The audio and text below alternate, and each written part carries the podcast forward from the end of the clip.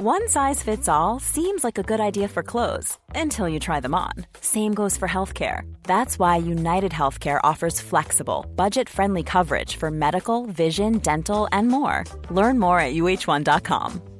Many of us have those stubborn pounds that seem impossible to lose, no matter how good we eat or how hard we work out. My solution is PlushCare. PlushCare is a leading telehealth provider with doctors who are there for you day and night to partner with you in your weight loss journey. They can prescribe FDA-approved weight loss medications like Wegovy and Zepbound for those who qualify. Plus, they accept most insurance plans. To get started, visit plushcare.com slash weight loss. That's plushcare.com slash weight loss. Hold up. What was that? Boring. No flavor. That was as bad as those leftovers you ate all week. Keke Palmer here, and it's time to say hello to something fresh and guilt-free. Hello Fresh. Jazz up dinner with pecan-crusted chicken or garlic butter shrimp scampi. Now that's music to my mouth. Hello Fresh. Let's get this dinner party started. Discover all the delicious possibilities at hellofresh.com. There's never been a faster or easier way to start your weight loss journey than with PlushCare. PlushCare accepts most insurance plans and gives you online access to board-certified physicians who can prescribe FDA-approved weight loss medications like Wegovy and Zepbound for those who qualify. Take charge of your health and speak with a board-certified physician about a weight loss plan that's right for you. Get started today at plushcare.com slash weight loss. That's plushcare.com slash weight loss. plushcare.com slash weight loss. Hi everyone, it's Kareem, the voice of Simon Fairchild in The Eternal Tavern Keeper. Today, I'm here to tell you about The Program. The Program audio series is a science fiction anthology podcast set in a world where money, state, and God are fused into a single entity. Every episode is a standalone story featuring ordinary people inhabiting this extraordinary world. And for them, it's not this future that is terrifying, but our present. The program is sometimes funny, sometimes poignant, but it is always smart. Find out more about the program at www.rustyquill.com or www.programaudioseries.com or search for the Program Audio Series wherever you listen to your podcasts. Have fun and see you later. Hi, we're here to talk to you about Sucreabeille, a perfumery we love so much they have not one but two official The Magnus Archives perfumes, one inspired by Jon and Martin, and another inspired by the mysterious Ex Altiora, a book from the library of Jurgen Leitner. Sucreabeille also make official perfumes for our friends over at Old Gods of Appalachia, including Blood and Bone and Unknown Roads.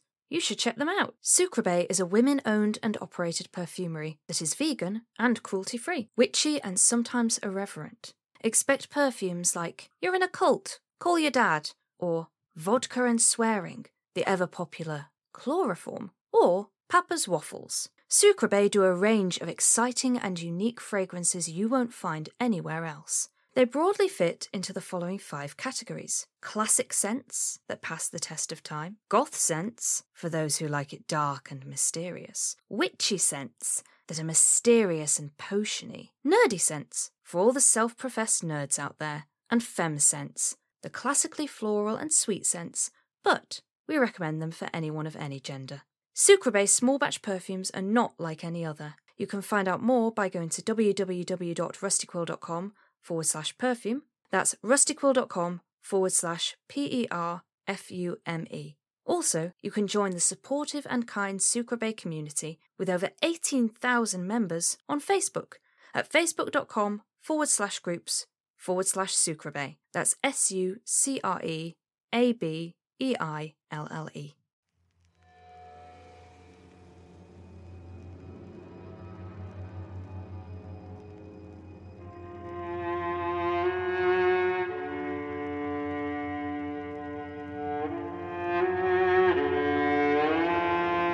Rusty Quill presents The Magnus Archives.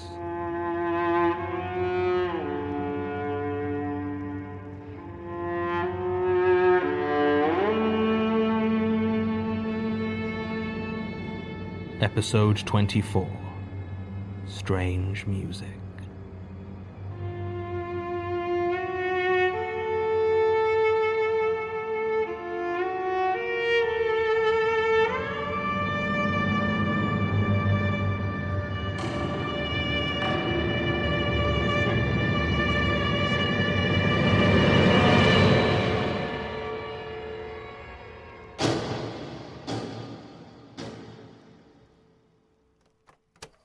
Statement of Leanne Denikin regarding an antique calliope organ she possessed briefly in August 2004.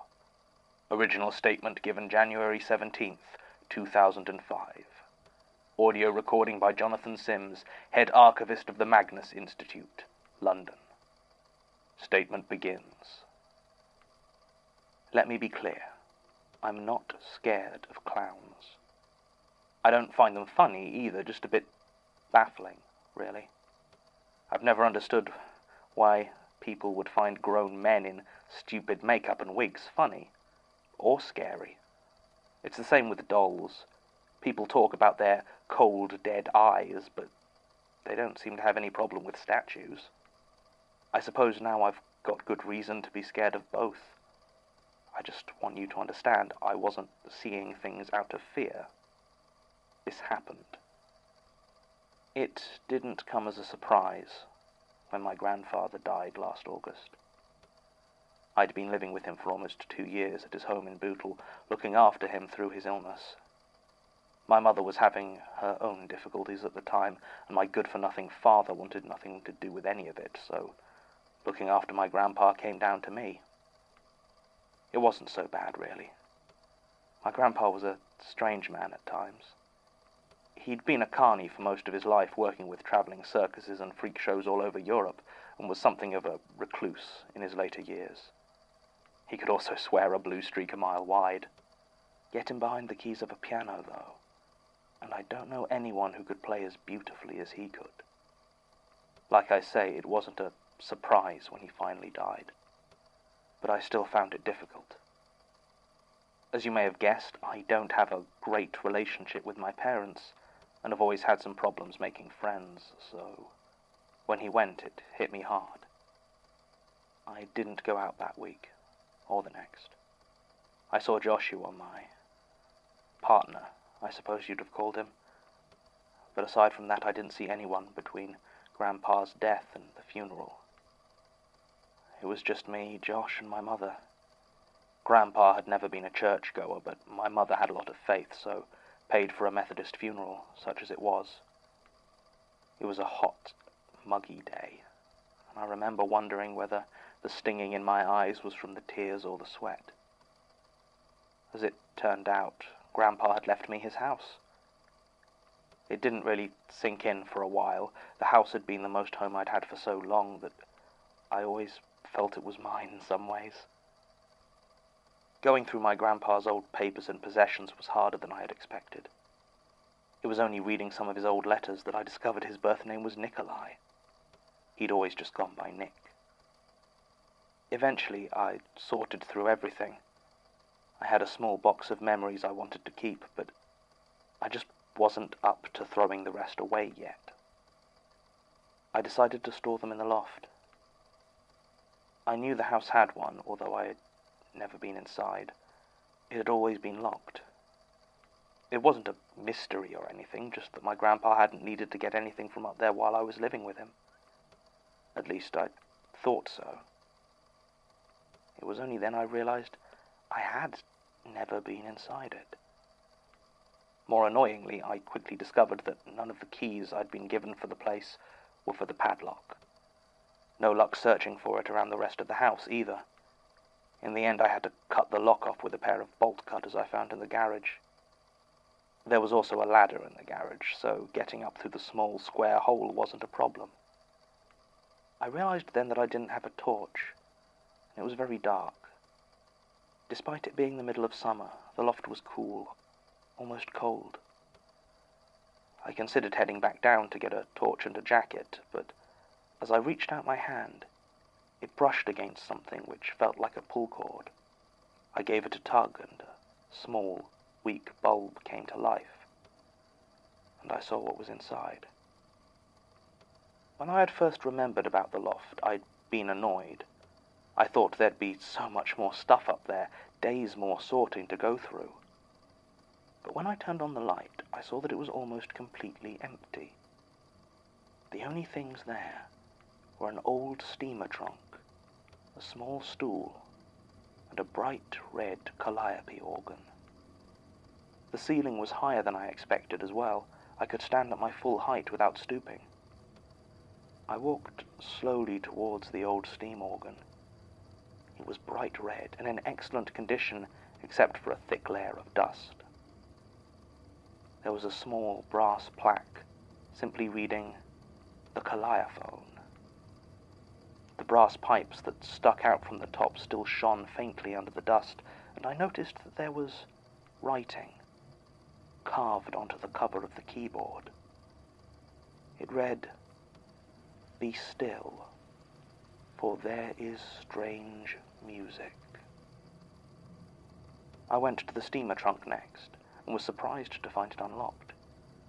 Opening it released a cloud of dust, and I coughed a few times before I got the heavy lid up. Inside were dolls, lots of them. They looked old, with ragged, limp cloth bodies topped with oversized round heads and large, painted eyes that stared up from their shadowed trunk. The hair on each was intricate and woolen, and while they certainly weren't the sort of dolls a ventriloquist would use, the heads had similar mouths, wooden blocks that would have opened and closed to simulate speech. At least, they should have had. Almost all of them had had their jaw block roughly torn off, leaving nothing but jagged splinters between their cheeks.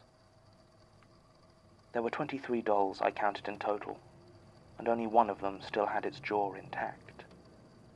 It was the oldest looking by far, and was a small clown doll. Its threadbare body was white and purple polka dot, with three pom-poms down the front, and a ruff just below the head. It had no woolen hair left, but instead there was a tall, pointed white cap on top.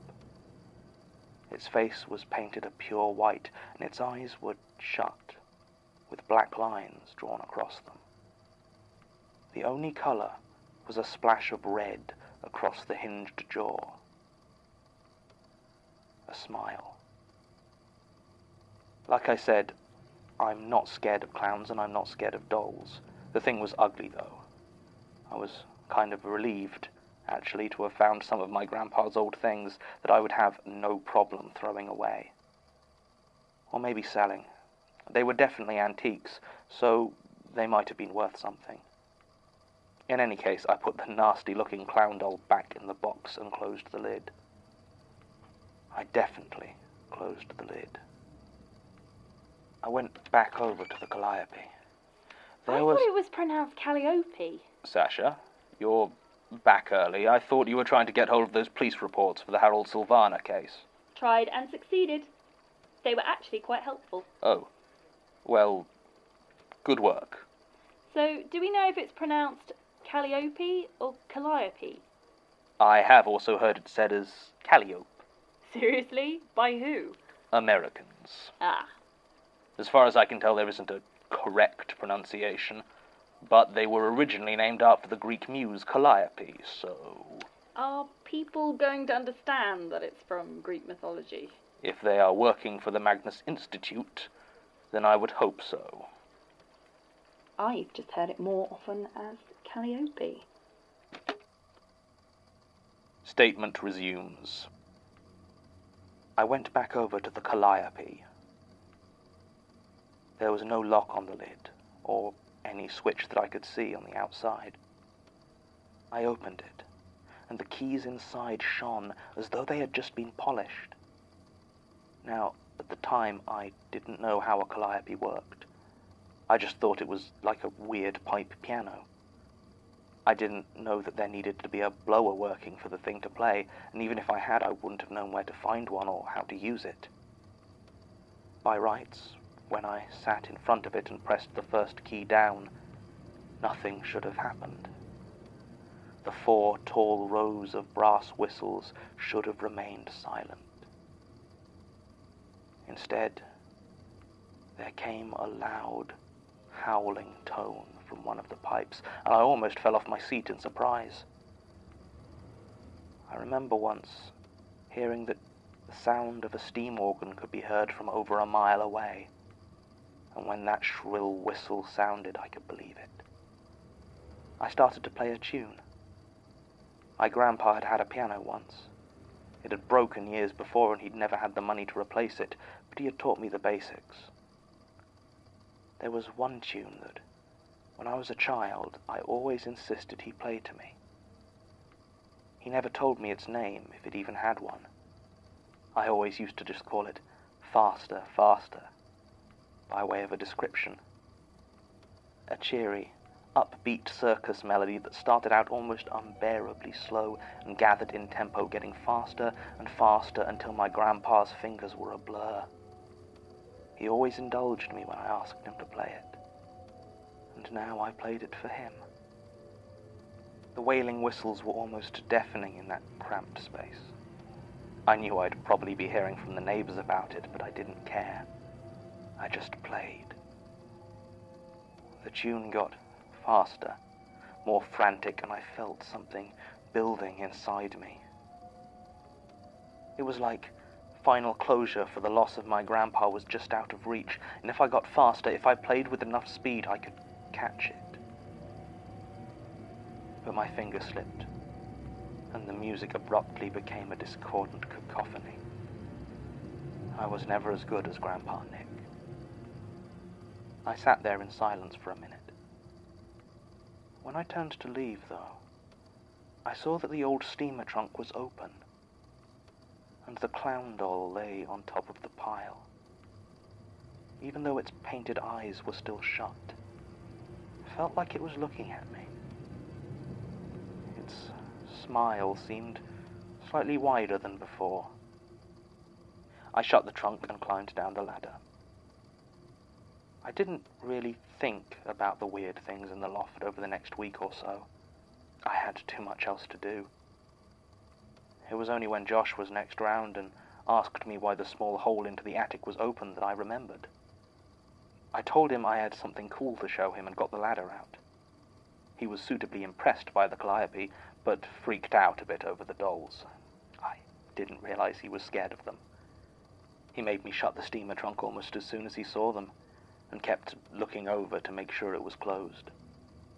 I decided not to tell him about the first time it had popped open. He asked if I could play anything on the ancient steam organ, and so I sat down and began to play my grandpa's old circus tune. Again, I began to pick up speed, to play faster and faster as the whistles began to shriek.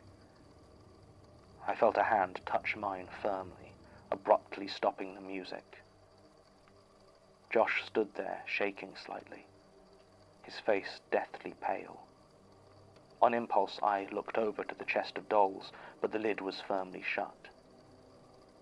I asked him what was wrong, and he said he didn't know, he just wanted to leave. Now. So we did. Climbed back down out of the loft, and I lowered the wooden trapdoor behind us. The next few weeks were unpleasant. I don't want to go into detail. Let's just say I discovered that Josh was just another asshole after all. Our relationship was already going through a rocky patch. It didn't help that in those last weeks he became moody, short tempered, constantly on edge. When I finally found out that he had. Yeah, it doesn't matter. We broke up. It left me pretty much destroyed, coming so soon after my grandpa's death. I just tuned everything out again. Eventually, it was tripping over a box that did it. One of the ones I'd put all my grandpa's stuff into and never actually got round to putting in the loft. I decided to just get it over with. I guess I hoped a tidier house would give me more space to think. So for the third time I got out that ladder and climbed into the loft. It didn't take as long to store all the boxes as I'd thought, and within an hour I was done. I had been so intent on packing away all my memories that I hadn't even looked at the old steamer trunk. As I went to climb down, I glanced over, but I froze. The lid was open again, and the clown doll was on top. It wasn't looking at me this time. Instead, it seemed to be facing a doll I hadn't seen before. this one still had its jaw as well, and I swear it looked just like Josh. Same tatty brown jacket, same old jeans. Its black woolen hair even did that flicky thing he always spent so long getting right. It was lying against the side of the box, and I swear it looked like the clown was reaching for it. I slammed the box lid down and got the hell out of there. I bought a padlock the next day. Now, I've brought a copy of the police report I gave because you have to believe me that I did not play that calliope again. I had nothing to do with what happened to Josh. I came home from the cinema about a week later to find that my grandpa, my house, had been broken into. Here, it's all in the report on the burglary I gave to the police. The front door lock was shattered and it swung gently to and fro. At first, I ran into my living room, my bedroom, but nothing had been taken. The electronics, my jewelry, it was untouched. I felt my stomach drop as I realized and ran towards the loft. Sure enough, it was open, the padlock torn from its hook. The calliope and the steamer trunk were gone. They questioned my neighbors about it. None of them had seen anything except for Mrs. Harlow next door, who said she noticed two people taking out pieces of red sheet metal and brass pipes. She didn't remember any details, just said that they looked legitimate, and she thought I was having some things moved. Police never found them. I just need you to believe that, to know I didn't play the thing again. It wasn't my fault what happened to Josh. God knows I hated him enough back then, but I could never have called anything like that upon him. Not like that. I don't suppose you need me to tell you how they found him. Four days later, dead in his room. His throat was crushed, and his jaw was torn clean off. The police never found it. I wouldn't have thought of it, really. Wouldn't have put it all together even then. Not if it hadn't been for the fact that in the last days of our relationship, Josh had broken down. He told me that he still heard that calliope music, far off when he was alone. And it had been getting gradually closer. I mean, they say you can hear one from almost a mile away. Statement ends. While I have what I would consider to be some natural reservations about a tale of murderous clown dolls, there are a few things that make me more inclined than usual to believe this statement. Firstly, as Miss Denikin mentioned, she did provide a copy of the official police report into the burglary, which includes testimony from one Irene Harlow that appears to confirm Miss Denikin did possess both a steamer trunk and calliope organ, so those at least existed. The death of Joshua Drury is also at least as mysterious as she made it sound. In addition to his jaw being torn clean off his skull, residual evidence indicates that his throat was crushed with some sort of rope, apparently woven out of thick wool. There was no evidence of a struggle or of forced entry, no DNA evidence of anyone in the room aside from himself. No one was ever arrested for the crime. When discussing this case, Tim said it reminded him of some articles he'd read on traveling circuses in Russia and Poland during the early 20th century. On a whim, I hunted down a few of the volumes he mentioned in the Institute's library, and sure enough, on page 43 of Gregory Petrie's Freaks and Followers, Circuses in the 1940s, I found a reproduction of an old black and white photograph. It shows a small group of carnival workers, a contortionist, a fire eater, two strong men, a ringmaster, and an organist sitting behind a calliope. The photograph is labeled as being from 1948 and taken in Minsk, Russia. Only the ringmaster and organist are named Gregor Orsinov and Nikolai Denikin. The name of the troupe was Tsark Drogrova, the circus of the other. The name rings a bell, but I can't find any other reference to it. Ms. Denikin emigrated to Southeast Asia two years ago, so was unavailable for any follow up, but I'm sure there must be more on this somewhere in the archives. Because I know for a fact that sitting in the Magnus Institute's artifact storage is a bright red calliophone steam organ. When I asked Elias, he just told me that the record of its acquisition was probably in the archives somewhere, and no one else knows anything beyond the fact that it was acquired somewhere in 2007. The keyboard cover is firmly locked, and scratched into the surface are the words, Be still, for there is strange music. End recording.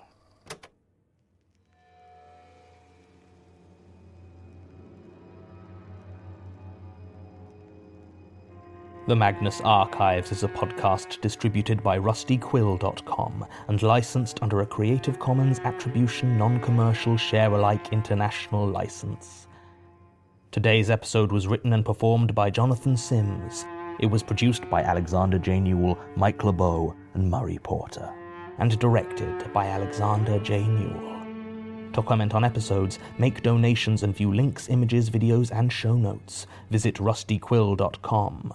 Rate and review us on iTunes, visit us on Facebook, tweet us on Twitter at The Rusty Quill, or email us at mail at rustyquill.com. Thanks for listening.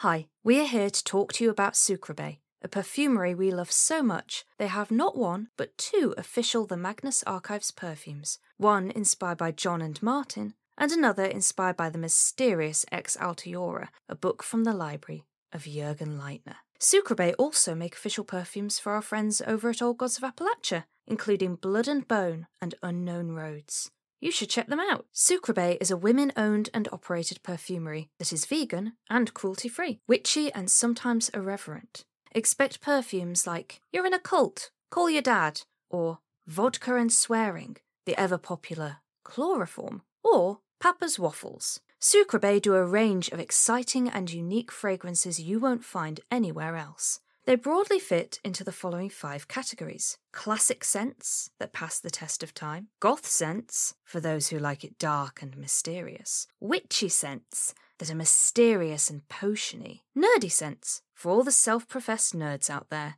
and femme scents, the classically floral and sweet scents, but we recommend them for anyone of any gender.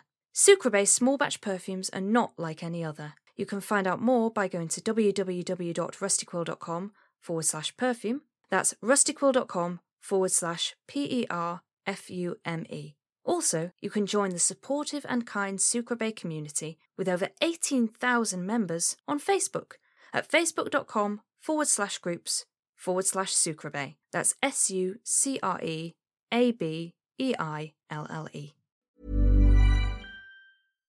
Hi, I'm Daniel, founder of Pretty Litter. Cats and cat owners deserve better than any old fashioned litter. That's why I teamed up with scientists and veterinarians to create Pretty Litter. Its innovative crystal formula has superior odor control and weighs up to 80% less than clay litter. Pretty Litter even monitors health by changing colors to help detect early signs of potential illness. It's the world's smartest kitty litter. Go to prettylitter.com and use code ACAST for 20% off your first order and a free cat toy. Terms and conditions apply. See site for details.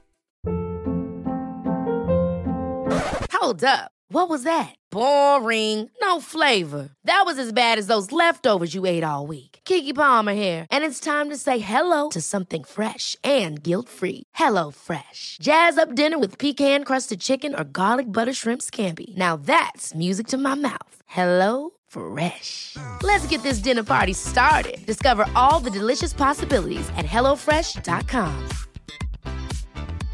Hello, listeners. This is Anusha Battersby of the Magnus Protocol, letting you know about the latest Rusty Quill original podcast on Neon Inkwell, The Pit Below Paradise. The Pit Below Paradise is a US coming of age tale set years in the future, in the ruins of a burnt world. Small communities struggle in the ashes, and in Paradise Village, Dorian is set to sacrifice himself for the hope of a better tomorrow. At least, that's what he thought. But when the date of prophecy is pulled into question, Dorian's whole world is turned on its side. Forced to attend college to keep up appearances, Dorian meets Will, a former gravedigger with no reason to suspect his vibrant new roommate might soon be facing death, and Ruth, a returned runaway trying to make peace with the past. As Dory only just starts to learn about herself, she is forced to choose whether she still believes everything she was told growing up, or whether she wants to place her trust in a wider, more daunting world that she's only just come to know. The Pit Below Paradise is available now on Neon Inkwell, our ongoing home for full cast fiction podcasts written by creators from all around the world. Just search Neon Inkwell wherever you get your podcasts.